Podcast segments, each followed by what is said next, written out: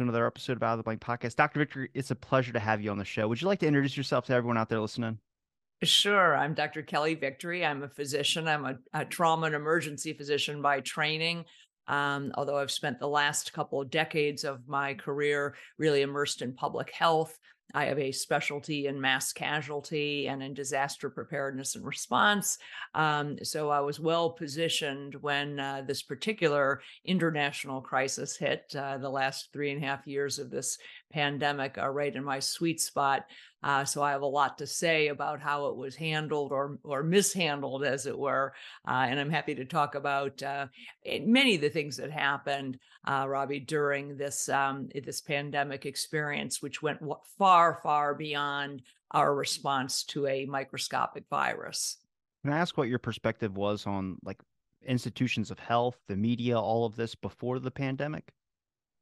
Well, it's a great question. I actually um, have had a healthy distrust of the media for a long time. Um, this isn't my first rodeo um, with with the pandemic. Uh, I was quite vocal in other uh, sort of discussions or or uh, conversations in public health, including uh, ones around uh, sub different substances, including marijuana, whether or not it should be legalized. Um, I've been very vocal with regard to gun violence and whether the issue is really uh, access to firearms or something else. Um, so I and I've seen the way that the media has been co-opted um, by other forces, including the federal government, but other other forces. Uh, likewise, I had a healthy distrust for big pharma. Um, and big pharma has been a nemesis of mine for quite a while with regard to price gouging, the um, the the use of middlemen, as we call them, in pharmacy that has driven up the cost of pharmaceuticals. Um, I think there's a lot of propaganda out there. So I didn't exactly go into this thinking that um, we lived in truly a free society where there was honest uh, and full disclosure um, from the media or from big pharma or from the uh, the biopharmaceutical um, complex, if you would. What was a wake up call to me, on the other hand, was how dishonest, corrupt, and fraudulent the material is coming out of our storied uh, medical journals. Uh, journals like the Lancet and the British Journal of Medicine and JAMA, the, the areas, the journals, the scientific, or I thought scientific journals, to which I would go to get the, the real source. I always patted myself on the back thinking i'm i'm not that doctor who just reads you know the abstract. I actually go and read the study and i go to the journals and i don't just buy hook line and sinker whatever the pharmaceutical company tells me but what's become absolutely glaringly obvious during this pandemic is that the the journals are essentially owned by big pharma um, it is pure propaganda, with rare exception, what we are reading in those journals. They decide, Big Pharma decides what studies, quote unquote, will get published. And as importantly, they decide which ones won't get published. And anything that speaks against their narrative will never see the, the light of day. So um, I, that was a big eye opener for me. And it's made me really question much of what I've done in my career, 30 plus career as a physician.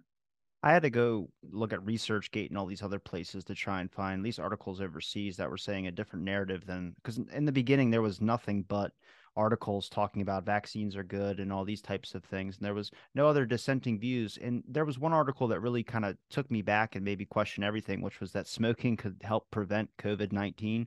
That was one of the articles, I swear to you. And I saw that and I go, that just doesn't make sense to me. And if you look at some of these articles on PubMed, I don't know if it's PubMed, but the NIH website, they have author affiliations. If you click those, there's like Pfizer, there's these corporations that are funding there. And I had people that were non pandemic related who were still sponsored by Pfizer on my show. And I asked them, I go, is that common? And they go, yeah, a lot of academic uh, research is influenced by Pfizer. I go, is, is is that not a red flag to anybody about like academic influence into research or any type of academic integrity on what you guys are researching as well too? This is the same stuff that happened with like tobacco in their history. Oh yeah, I, conflicts of interest are absolutely rampant. Um, you are obligated to disclose any conflicts or affiliations uh, somewhere in your study. And it generally appears in the very, very fine print at the end of the study after all of the references are listed. If someone died and made me king, I would make those uh, affiliations, those conflicts posted above the title of the dang article so that I could decide if I even want to read this quote unquote study because they are absolutely bought and paid for. Um, and on top of it, much of the uh, you know much of the study design, for example, is specifically to uh, make sure to guarantee a specific outcome. There's no way that your average individual, for example, reading a study about hydroxychloroquine and reading the conclusions on that study, whether or not it was effective against COVID, would have any way of really understanding how flawed this study design was.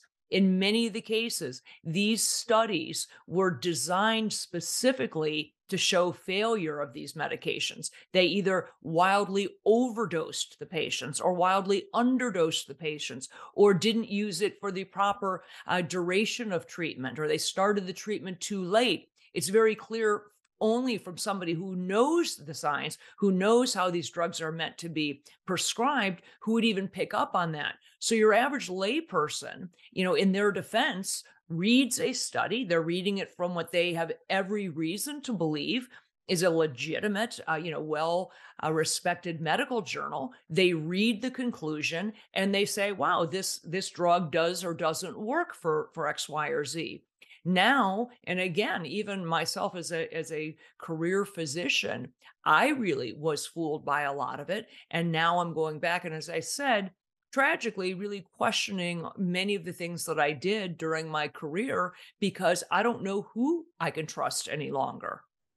Do you um, do you know why they really pushed vaccines and no other types of drugs as forms of treatment? Not even researching really any of them in the beginning. I mean, I still have not forgave the media for what they've done to ivermectin, mostly because I don't think there's a route back for it. And I necessarily wouldn't have even taken it anyway. But I look at it like if someone's sick and you care about helping that person, you would try and look at any way or just research anything to be able to make sure that they can get over whatever illness that they're fighting. But there was just this push to this vaccine and any other talk, whether it was ivermectin with my, I had an episode with Pierre Kory. Can't find it on YouTube. They flagged that immediately.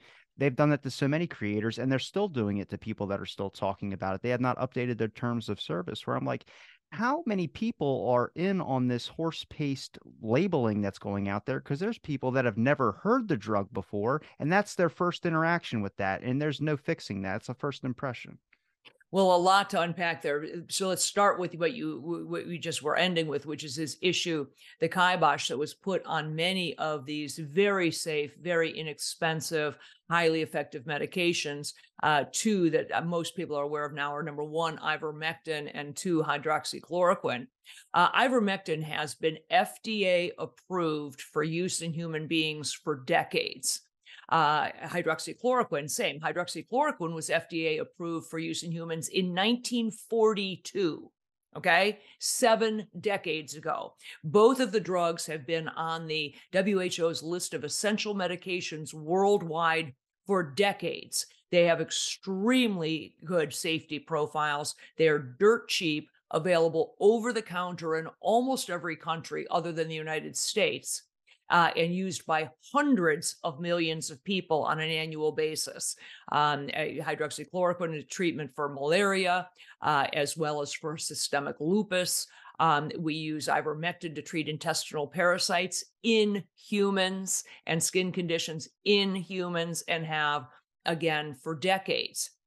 So when it became very, very clear, and with good reason, that hydroxychloroquine would be effective for uh, treatment against COVID 19, and why did we know that? Well, we knew that because back in 2005, Anthony Fauci and the NIH wrote a big paper, a big study on the effectiveness of hydroxychloroquine in treating SARS CoV 1 that had hit in 2003. Very, very similar virus, and we had good reason to believe it would therefore be similarly effective against COVID 19.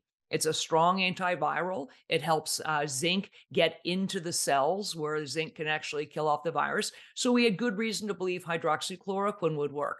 Similarly, ivermectin, very, very strong antiviral properties, anti inflammatory properties.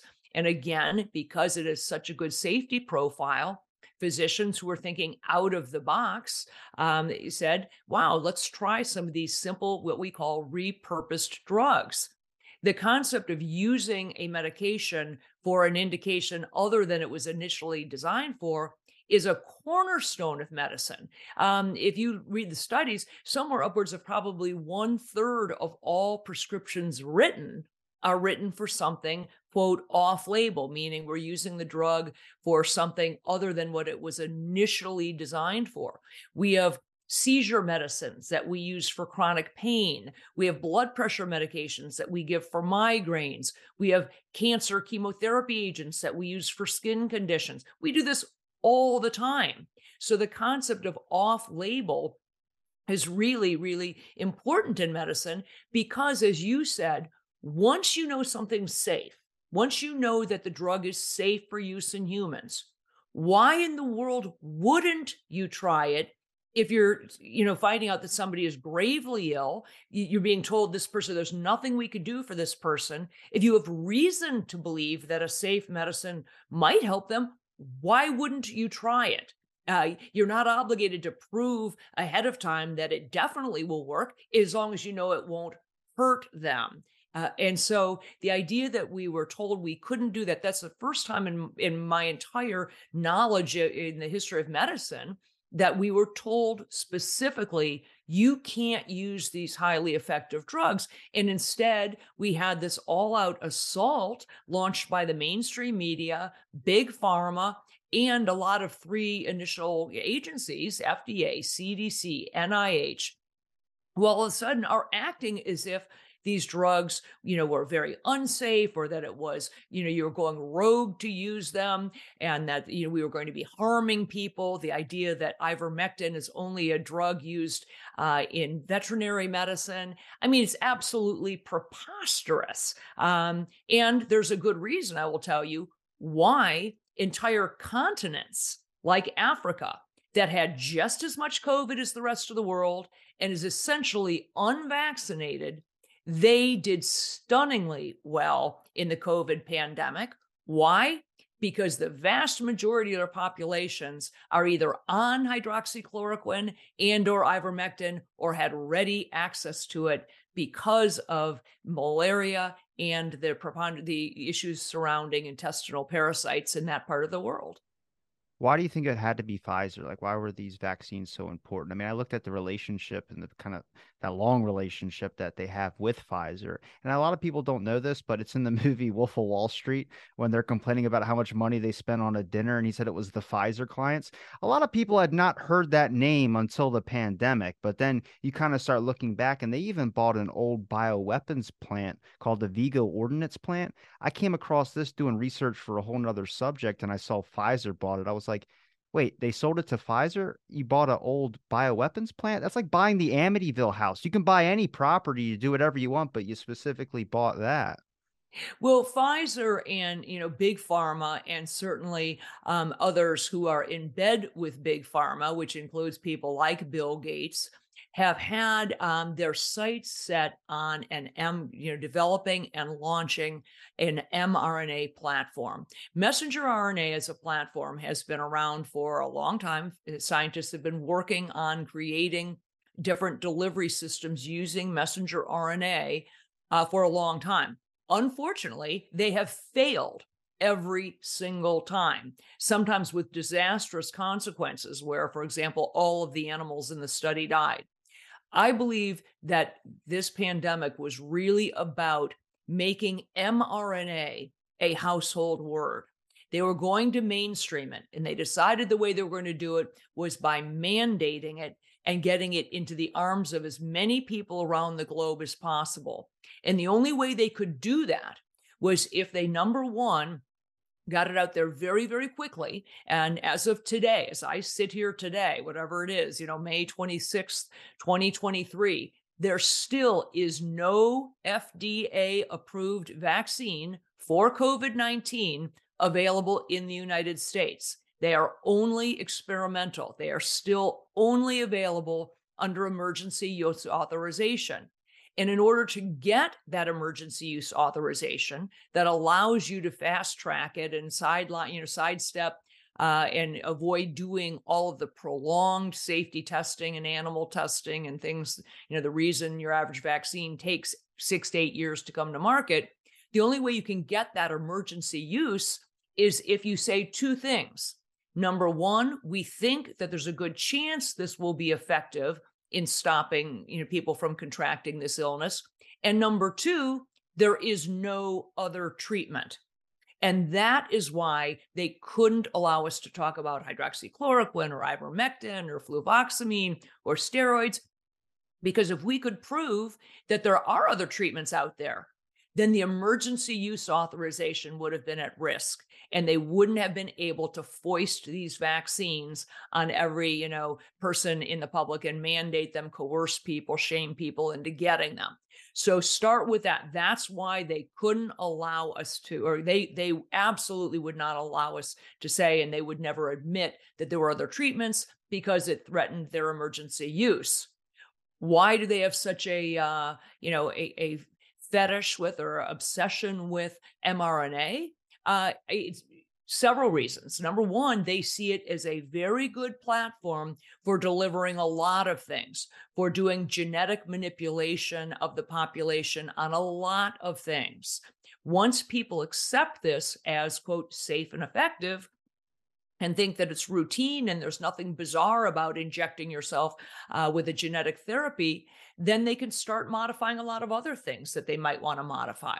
They can modify fertility rates, they can modify a lot of genetic uh, traits. So you can do a lot of things with mRNA.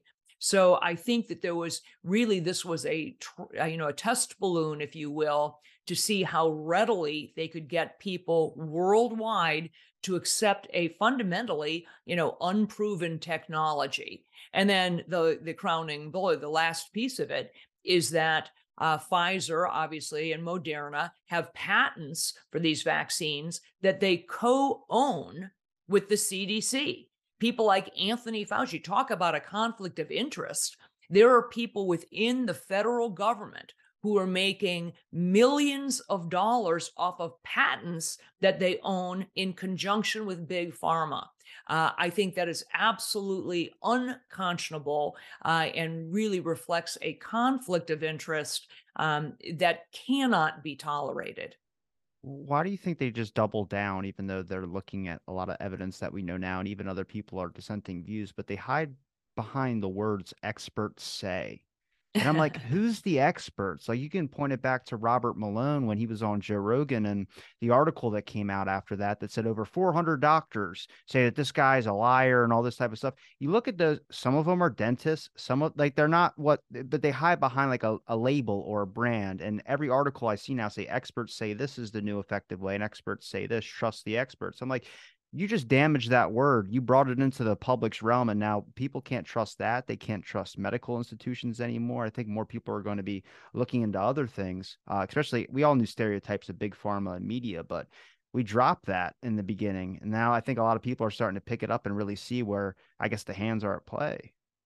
Well, you can certainly get consensus in medicine or in anything, Robbie, if you silence anyone who says anything, you know, uh, opposite. You know, you can get 400 doctors to agree that Robert Malone or that Kelly Victory or Peter McCullough are are quacks or whatever. If you shut the other thousand up, um, you know, so this was this could never have happened were it not for the egregious censorship that happened with the federal government in consort with big tech.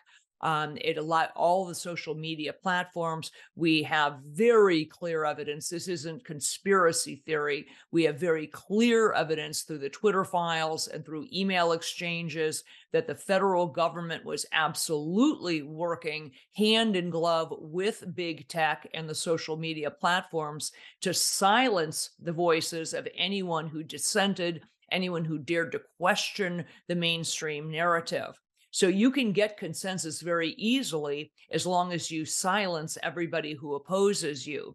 Uh, we really, during this pandemic, there was not a lot of daylight between what happens in North Korea and Cuba and in the former Soviet Union with regard to silencing the voices of people who dared to question um, God help, you know, if Galileo had been living during the time of social media, there's a good chance we would all still think that the earth was flat because they would have shut him up uh, and he would never have been able to get out the truth. Um, being called a heretic is nothing new to your average physician who has um, any real, real intestinal fortitude, any real integrity we have always um, medicine has either you know there's no such thing really as accepted science. Science is changing all the time and the way we generally get to the best answers is by allowing robust vigorous debate amongst physicians, robust debate amongst scientists saying, wait a minute, did you look at this or what about this? Or this might be a confounding factor. Um, you've misinterpreted the data or you've uh, misunderstood the risks or whatever it is. But that was not allowed for the entire three and a half years of this. And so the average American, your average layperson, was led falsely to believe that there was consensus, led falsely to believe that there was just a handful of doctors who, you know, who thought, quote unquote, that masks don't work, when we have in fact known for decades that masks do nothing to stop the spread of a respiratory virus. The concept of social distancing totally made up construct uh, and absolutely a fool's errand to believe that standing you know six feet or 10 feet or 20 feet away from somebody is going to somehow stop the transmission of respiratory viruses. Uh, i said from the beginning that the lockdown would do far more damage than it would be worth. There's a reason we've never used lockdowns in the past. They are absolutely devastating to society they destroy the lives and livelihoods of leagues of people who are at essentially zero risk uh, from the thing you're trying to control, and in, in this case, COVID. And that was the case. And we knew from the beginning that children were at such a de minimis risk from COVID as to be fundamentally indistinguishable from zero. Uh, yet we allowed the powers that be to destroy three years of their education. We've created an entire generation of kids who are afraid of others, whose uh, issues with substance abuse, depression, anxiety uh, are just off the charts. Uh, it will take decades before we unwind this debacle. I think you see a lot of people now that are going to be homeschooling their kids. Um, I know quite a few friends that took their kids out of public school and decided that I'm just going to homeschool my kids and teach them. Um, some of them are teachers, so that's good, but it just gets to a point where it's like, yeah, are we just going to have a whole divide now? I mean, we already have like the point of public school, in my opinion, was like you get bunch of different cultures around you. You get to learn a little bit more people experience and stuff like that. But I mean, we're all getting stuck into echo chambers, much like you see on social media. And I feel like that's only going to get worse with homeschool in a sense, but it also might be better because you might be getting a different experience than necessarily a public school might actually teach you. I mean, there's a lot of stuff that I started questioning more, especially like we all know the stereotype of media, but look at how they got uh, Sanjay Gupta on Sesame Street talking about the vaccine to kids where i'm like you really have to watch now what your kids are watching. Like that's just to me that's stepped over a boundary. I don't even have kids but i was like that's a really like that's a complete overreach. Well, I think that that's really where where things have gone off the rails with uh, with the public school system. Uh, they the schools were supposed to act to educate your children on the basics reading writing arithmetic uh, you know civics uh, geography those sorts of things. And they have failed at that. They have failed wildly. We are falling behind every year when compared uh, to the rest of the globe. They spend all of their time now pushing social social justice agendas uh, you know equality equity agendas gender studies um, eh, teaching a profound hatred for this country. I defy you to find a kid in public school now who actually can recite the Pledge of Allegiance or even believes that it's the right thing to do. Um, it, when you watch you know whoever it is you watch some mainstream media person out on the street asking basic civics questions to to people who are educated in this country adults and you ask them the basic things you know what are the three branches of government you know who's the vice president um though the, the you know who did we fight you know who fought whom in the civil war they cannot answer the most basic questions that is a failure of our education system.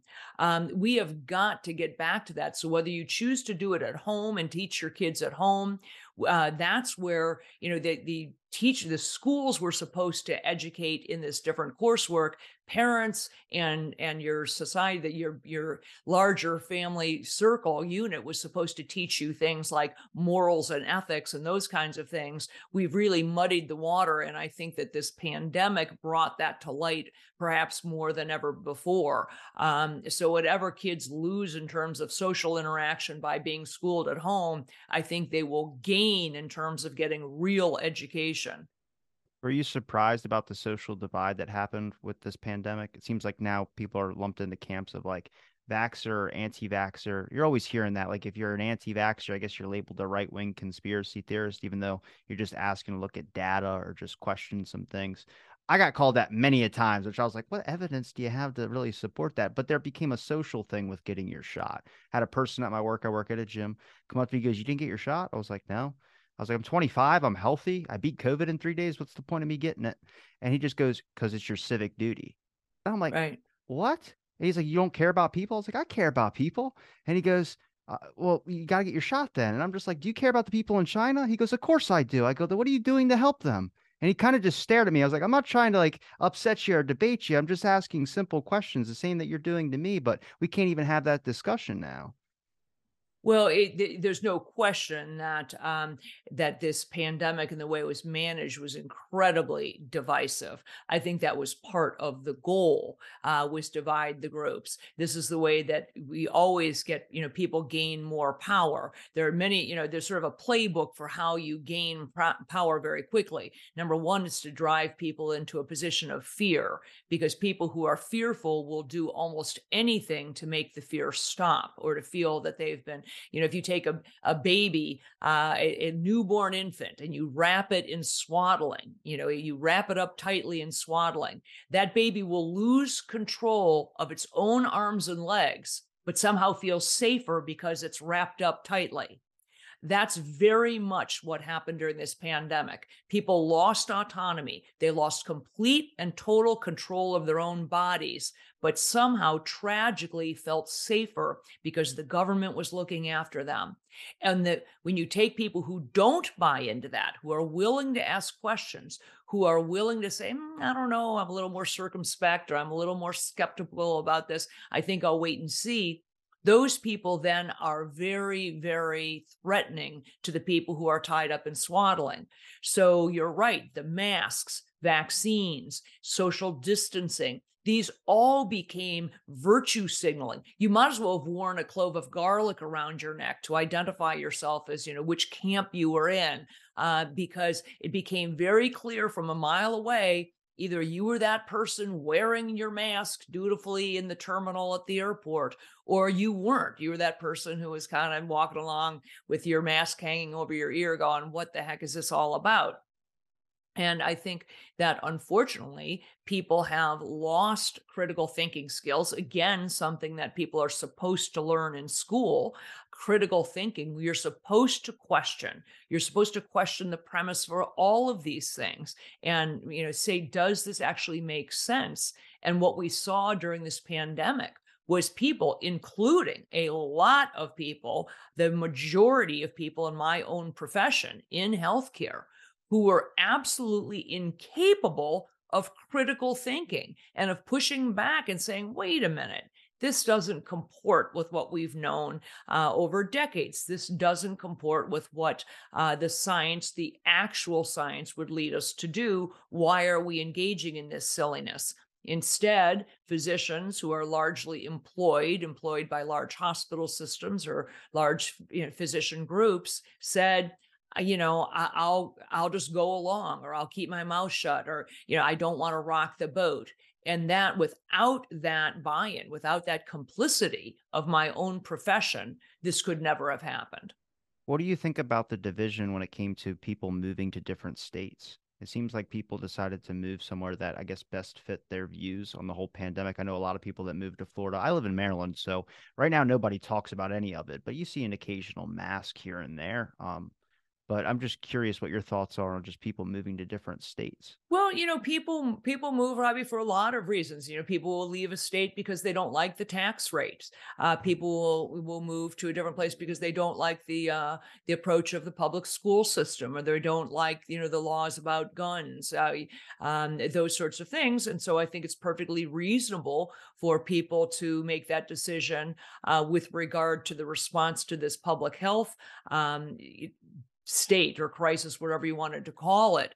Um, what I think is tragic is that, again, we are seeing the country get more and more divided. You could almost cleave the country in two and say, you know, we'll make 25 states, you know, red and 25 states blue and pick up and move and go to the area that really represents where you stand. Uh, I would end up in a state that I, you know, had very liberal gun laws that didn't uh, tread on people's civil liberties when it came to things like pandemics, uh, that had a very conservative school system, uh, you know, and had low tax rates and demanded that people uh, work to to get any sort of uh, public assistance. And we'd have a lot of law enforcement. And I'm guessing there would be other people who would want to you know go somewhere where they've defunded the police and uh, and they they're happy to pay high taxes as long as the government takes care of their every need. Um, so it it really we are at the point I think where this country is about to be literally uh, cloven in two because of uh, how disparate our our ideas are.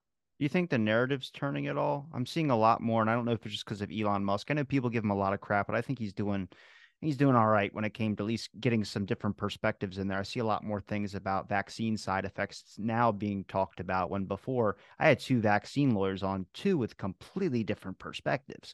But now you can actually talk about it. I think on YouTube they updated it to where you can mention side effects if it's you that are experiencing it. But even then, I still don't feel comfortable doing a vaccine episode or anything like that because I don't know. They just ban everything at this point well they ban whatever you know th- this will likely get kicked off just you know as soon as you post my name uh, that's the nature of the beast. Um, i have been censored from the very very beginning. I was one of the first people out there who got kicked off of all social media for daring to uh, to talk about the actual origins of the virus back at the end of january of 20 yeah they just did january 2020 19th. April 19th, they did the investigation and said that there's more evidence to call from the lab. I went back to the people that called me conspiracy theorist on air when I mentioned it. And I was like, remember this? They blocked me. I was like, what? Come on. Like, I'm just yeah. saying we should have looked into it. No, exactly. So I said that from the very beginning. But with regard to the narrative, changing yes well a couple things number one um, more and more people simply cannot hide from the truth because more and more people on both sides of the aisle, uh, vaccinated or not, know someone or them or they themselves have had a vaccine issue. Uh, the data are irrefutable.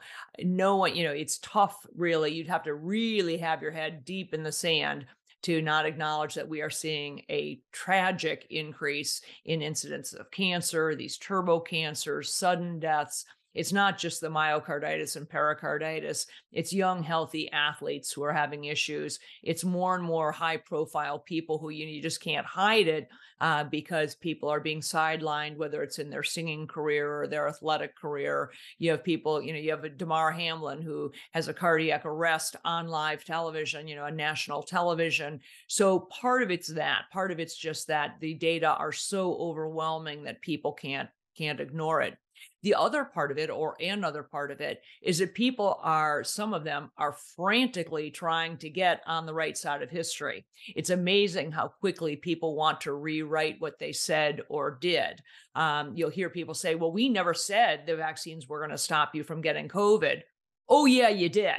Oh yeah, yeah, yeah. You said it and you said it over and over and over again. Or they'll say, We never said the vaccines would stop you from spreading it to others and you know the uh, they forget the power of uh, of the internet that you cannot we have the videos we heard you all say it we heard you call for not only the marginalization of the unvaccinated, but in some cases, the incarceration of the unvaccinated. We were told by many, many public leaders, many public figures, people in Hollywood, people in the sports arenas who are saying, if you're not vaccinated you shouldn't be able to travel or go to school or be out in public you know you're you're a killer you're selfish all of these things and now we have the CDC the FDA and all of the vaccine manufacturers readily admitting the COVID 19 vaccines do not prevent you from contracting COVID, nor do they prevent you from spreading COVID to others. And there is not a single study that compellingly shows that they ever decreased your risk of hospitalization or death. Uh, so I think that now that that is becoming, you know, it's out there, what could possibly be the rationale ever for having mandated a vaccine? Think about the number of people who either lost their jobs, couldn't finish school, couldn't attend a wedding or a funeral or travel or whatever it was because they didn't get vaccinated. Now, to find out, now everyone acknowledges they didn't work anyway and there was no rationale for a mandate. Or on the flip side, think about the people who did take a vaccine against their better judgment, against what they wanted to do because they had to keep a job to pay their mortgage or to feed their kids. And those people who ended up vaccine injured. How angry, how how absolutely resentful those people should be. So when you talk about healing this country or the divide that has occurred as a result, you're hard pressed to find a way forward when so many people have been harmed. Why do you think some people who got the vaccine shot are still trying to get people to get the vaccine shot? People who haven't gotten it. I've noticed it and I'm like, is that just you you regret it and you don't want to be the only one that got it? Like it just doesn't make sense. Yeah, in the words of Mark Twain, it is easier to fool someone than to uh, convince them they've been fooled. Um, people don't like to be duped. People don't like to acknowledge I was an idiot. I made a bad decision. I was in fear and I acted irrationally. Uh, I was coerced. I drank the Kool Aid. That's hard for people to say. It's the right thing for them to say, but it's tough. And a lot of people don't want to say it. So instead, they go the other way. You know, the the old adage, "Misery loves company," um, and they don't want to say, "I did something stupid" or without uh, really being very thoughtful. And so the best thing I can do is keep pushing it on others. It's the it's the guy who jumps in the swimming pool at the wedding with his clothes on and then, you know, says, "Come on, everybody, everybody's doing it." And you're saying, "No, actually everybody isn't doing it. You're the only one who looks like a fool." Uh and but this is human nature. And I do not wish anything bad on people who got vaccinated. In fact, I've said many, many times and will continue to say uh, as much as I would like to spend the next year doing, you know, and I told you so victory lap, um, because everything I said from the beginning was right. The the reality is there are a lot of people out there suffering, suffering really bad side effects from these vaccines um, and physically as well as in their you know emotionally and psychologically and i think it is incumbent upon us as physicians to rally around the same way we did with covid rally around now with covid vaccine injuries and say what are some things we can do? Uh, what drugs could be repurposed? What treatments might we try to unwind or to mitigate some of the damage that's been done to people?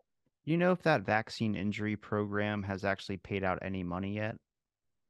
as far as I know, they they wouldn't have paid any money out in the United States because the uh, vaccine manufacturers are covered by blanket liability uh, Im- immunity. They they have liability protection. That's part of what happens with the emergency use authorization. There is no liability. At least up until the point that we are able to prove in court that there was fraud uh, if we can prove that the big pharmacy companies, the manufacturers engaged in fraud, then their liability protection would likely go away. Um, I believe this is a big reason also why they were pushing so hard to get the vaccines on the childhood vaccine schedule, because in anticipation of the EUA going away once the emergency is over, and there would be no longer at some point justification to have the emergency use authorization in place. If the vaccines are on the childhood vaccination schedule, they are then again granted full protection against liability.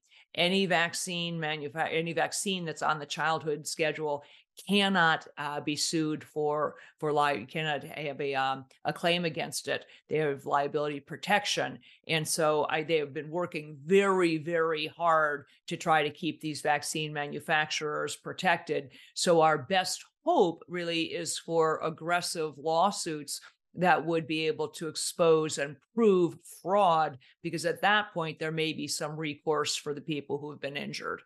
Do you believe the percentage of people they say got vaccinated? Great question. Um, no, I don't. The um, this and here's why. The CDC their number is 92%. They say that 92% of all Americans have been vaccinated, leaving just 8% of us in the uh, what I call the control group. Um, so 8% they say are unvaccinated. A recent uh, Pew Research poll uh, said that actually 75% of Americans are vaccinated and that a full 25%, one quarter, are not. Uh, I had this discussion with Dr. Peter McCullough the other day, and I believe that we will never really know what those numbers are because early on, many, many people had a reason to be dishonest about their vaccination, that they'd gotten vaccinated. Many people lied because uh, of their requirements for their job or because they wanted to travel or whatever it was they wanted to do. And as you must know, there are plenty of uh, fake vaccine cards out there, for example. So early on, a lot of people were saying they were vaccinated when they weren't.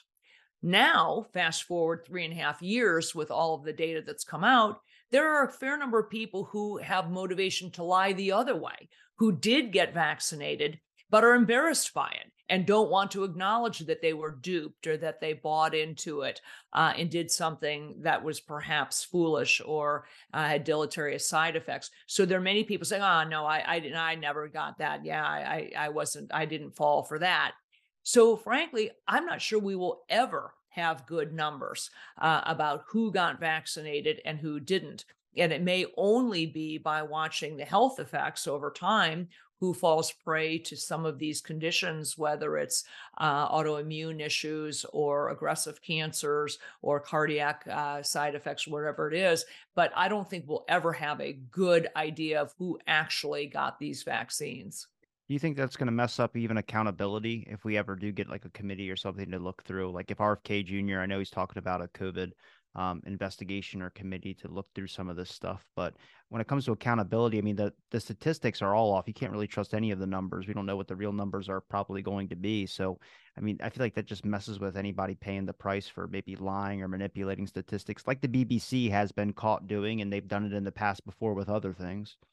Well, sure, it absolutely makes it difficult. You know, as I said, what you know, what right right now, people who are unvaccinated for COVID um, constitute the control group. I, I, for example, am in that control group. I had COVID, was never vaccinated, so therefore, if you have this control group that you can say, look, all of these people who had COVID but never got vaccinated, there is no increase in cancers in those in that group. There is no increased incidence of myocarditis or pericarditis or autoimmune diseases in that group. But if you can't well, def- you know, identify that group because the numbers are so, you know, because as I said, people lied one way or another and now can't come forward and say, well, here's the reality. And you have, you're hard pressed to prove one way or another because of the, uh, the ease of falsifying, for example, a vaccine card, um, it's pretty tough. So, yeah, I do think the water has been significantly muddied. When it comes to integrity, like people that maybe stayed silent knowing that something was wrong.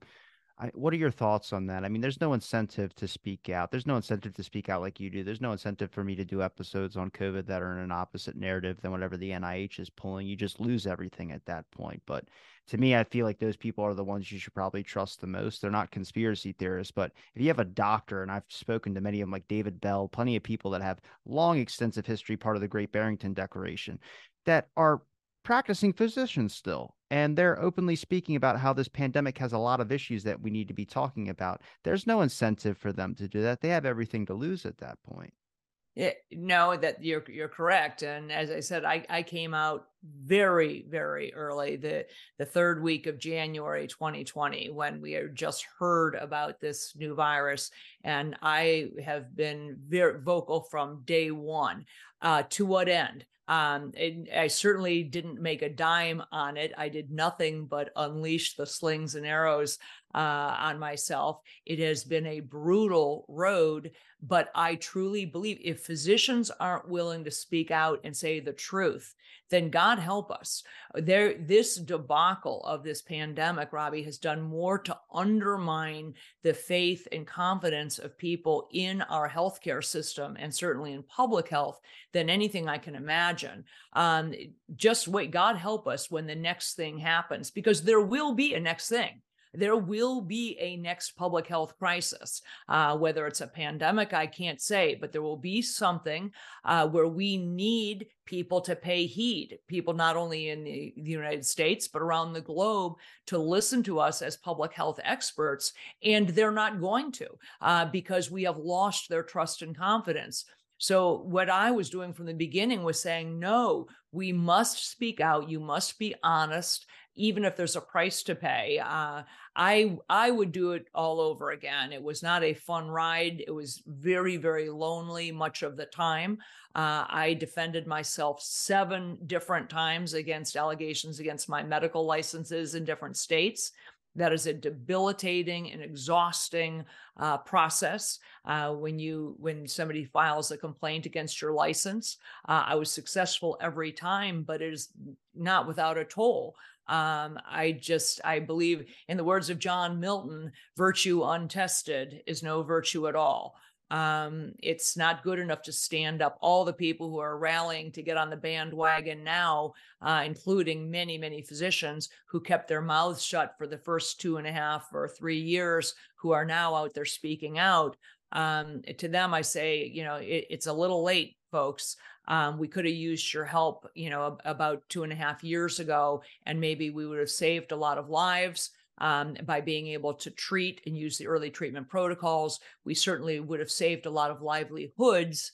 Uh, and your fellow physicians who really uh, took it on the chin during all of this would have would have done a lot better. Um, but frankly, at this point, I'm happy for anybody to speak up and at least, um, I guess maybe it's better late than never. What's your experience with the social media platforms with things like shadow banning? And um, obviously, we, we're both content creators, and I've experienced strikes on YouTube and other platforms. And I get it's their platforms, but there's things that necessarily don't fit the guidelines. And it's that open door policy that I have a problem with, which is that they don't tell you exactly why, but they make everything a little bit vague in their descriptions. Just so if you happen to, I don't know, something they don't like, a name they don't like, like Robert Malone gets flagged off a channel or something like that. But also, your reach is limited when you talk about these social media platforms that really start shadow banning you and you're wondering why people can't follow you or if you type in peter mccullough's name you have to type in dr peter mccullough the full thing on instagram for it to even pop up well, I've I've been not only shadow banned, I've been banned banned. I was kicked off Twitter for more than a year, um, and for saying things that were absolutely factual, not my opinion. The thing that got me ultimately kicked off Twitter was saying that hydroxychloroquine was FDA approved for use in humans in 1942. Now, that is an irrefutable statement of fact, but they called that misinformation, and I got kicked off Twitter for over a year. Um, so it, it is capricious. It is it, this is based on you've got you know some nameless, faceless quote fact checkers who have algorithms that they follow, and if you are speaking out against their narrative, they simply shut you down. This is no different, as I said, than what happens in North Korea or Cuba or the former Soviet Union. Um, they simply silence you. There is no public forum. Um, with regard to them being private companies uh, I would say they, they are private companies. The problem is we now have clear cut evidence and have for you know well over a year and a half now that they colluded with the federal government in order to silence people. That's where the problem happens. The federal government cannot silence the free speech of its citizens, nor can it farm out to a private company to do something that which it cannot do itself.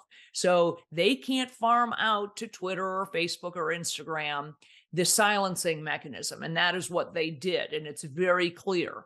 So I think, with regard to a legal challenge, if this ever went to the Supreme Court, it would not, you know, they, they would be found guilty of having breached the uh, First Amendment rights of many, many people. That doesn't help you out much when you're in the thick of it um, as you said, if you don't have that platform and you have no way to speak out, it's not only disenfranchising to me as an individual, it's not only an egregious affront to, you know, Dr. Kelly Victory's First Amendment right, but it's an affront to all Americans' right to hear what I have to say. Okay. If they shut me up and they shut Robert Malone up and Peter McCullough up and you up, then Amer- who the only information people can get is that pre-digested propaganda that the big machine is feeding them. And therefore you can't make a good decision. You can't mm. make an informed decision. You can't make you know know what's the best thing for me and my family what's going to keep us the safest if all you are allowed to read and access is what the government has decided you can read and access. And that government, again, stood a lot to gain from people buying into the vaccines. They had everything to gain from, from this narrative, financially and otherwise. So it, it really is a conflict of interest. I think we need to get our arms around it. You are right. Uh, Bobby Kennedy has been very vocal about wanting to address this uh, not only the big tech censorship, but certainly everything that has gone wrong with regard to the over involvement of of big pharma, um, what he calls agency capture, the idea that all of our uh, agencies, not just CDC and FDA, but the DOJ, FBI, CIA, IRS, that all of them have are owned by outside influences uh, including the Chinese Communist Party uh, and and others. And I think he's somebody who at least has been very vocal about wanting to address this aggressively.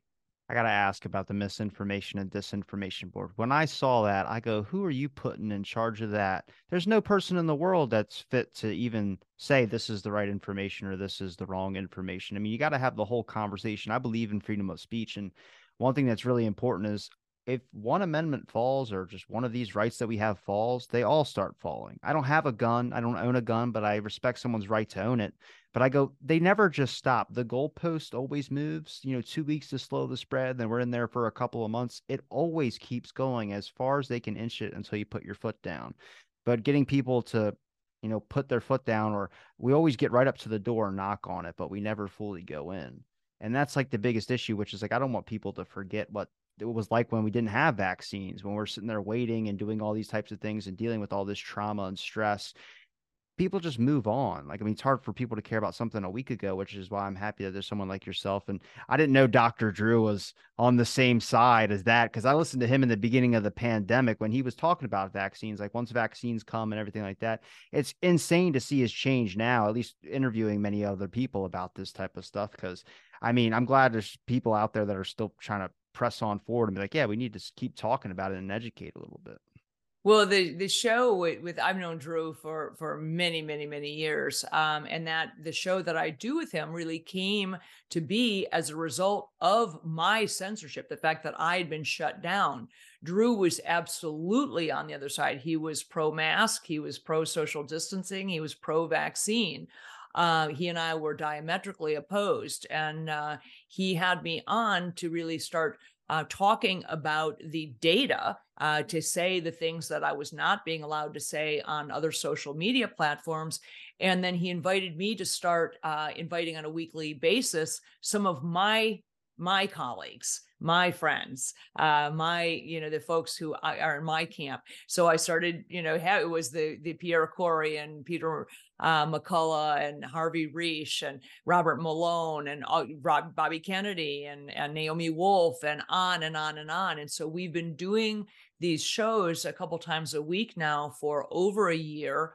Um, they've been very, very well received. It has allowed people to hear really again, robust, vigorous debate, um, respectful, but vigorous debate uh, between two physicians, Drew and myself, as well as the guests that I bring on. And what's happened over time is that Drew has moved very, very much uh, closer to my side of things. He is uh, very much more concerned uh, about the vaccines, and he has opened my eyes to thinking that perhaps I've been jaded on certain things, and and that some of the confounding variables, for example, in the data. Um, so I think it's been a very, very good dialogue. Um, but most importantly, it's allowed people to tune in and hear an hour and 15 minutes once or twice a week of open, honest discussions where we don't just, you know, it's not what you hear on CNN or MSNBC or even on Fox. It's not just people stroking each other. It's us saying, wait a minute, I don't know about that. Or let's look at this study and let's, you know, push back on on each other. Uh, that's what we should have been doing from the very beginning you rarely will come to the best decisions in anything, certainly in medicine, if you only are willing to hear one side. Uh, I know Dr. Drew because uh, he's on one of my favorite podcasts, your Your Mom's House podcast. If you've ever seen that, um, I've watched his change, which is interesting to me. Like I said, I listened to him in the beginning, and I'm glad that there's an actual discourse going on where at least you get some maybe butting up heads or at least opposing views on some things. But that's what everyone really wants. I mean, do you think independent media, at least after this pandemic, I think a positive that's coming out of is that there's more eyes that are now looking towards independent media sources, uh, podcasts, for instance, but also Substack. I mean, Substack has really taken off. Um, in a different direction. I mean, before I really I heard about it maybe from a couple of writers, but never looked into it. But now I follow so many people on Substack because it's a great place to get someone's individual thoughts and a good article that might be a little bit different than what the mainstream's pumping out. Yeah, I think independent media is the only answer. Um, people have really seen the light. Not only, and again, uh, this this crosses the you know after, after Tucker Carlson got fired from Fox News, I think even conservatives started to say, "Wait a minute." Wait a minute, they're censoring, and, and you better believe they are. They are censoring on both sides, on the conservative side and on the liberal news networks. Um, think about how many times you're watching a news segment. Uh, I don't care which side it's on. Again, conservative news networks or or liberal, and then at the end of that segment, it's you know brought to you by Pfizer brought to you by Moderna, brought to you the most common thing, the number of drug ads, pharmaceutical ads that you see in a 30 minute segment on news, you know, news television is overwhelming. Who do you think is controlling the narrative there? Um, so the only way you can get away from that is on independent news sources. So I agree with you. I think it's Substacks. I think it's different podcasting. People have got to go elsewhere. And if nothing else, you have got to acknowledge that whatever news source you are listening to is likely highly filtered, uh, pre-digested, and, you know, I would encourage people to listen all across the board. Don't just listen to one news outlet, including to me. You know, don't just listen to me, listen to everybody else and make your own decision. Figure out who's paying people. I can tell you right now, you know, if you compared my salary to Sanjay Gupta, my salary to uh, Dr. Mark Siegel, uh, my salary to, you know, I, I'm no, not doing this for money. Okay. I don't get paid to do these things. I've done everything I've done for three and a half years for free. I was the daily voice on KABC radio out of Los Angeles every day, the doctor hour, for almost two years of the pandemic until they decided they didn't want me to say anything negative about vaccines. I did that show every day for free. I did it as a public. So look to see who's getting paid and who's not and what their motivation is. My entire motivation here is to expose people to what I see as the truth, what I believe is the truth, and what I believe they have been uh, not allowed to access, what has been hidden from them. And if people want to debate me, I love that. Tell me why you think I'm wrong. Tell me why you think I've misinterpreted the data or misunderstood the risk or whatever it is. But shutting people down, you know, shadow banning them, you know, putting them in the penalty box on YouTube like you've just had, all that that is a an attempt to get you to self censor. They're hoping that you're scared enough now, Robbie, that you won't post that or you'll modify who you're going to interview, that you'll modify what you're willing to post, lest you end up with another timeout. Um, don't fall for it. Don't let them get away with it. Find a different platform.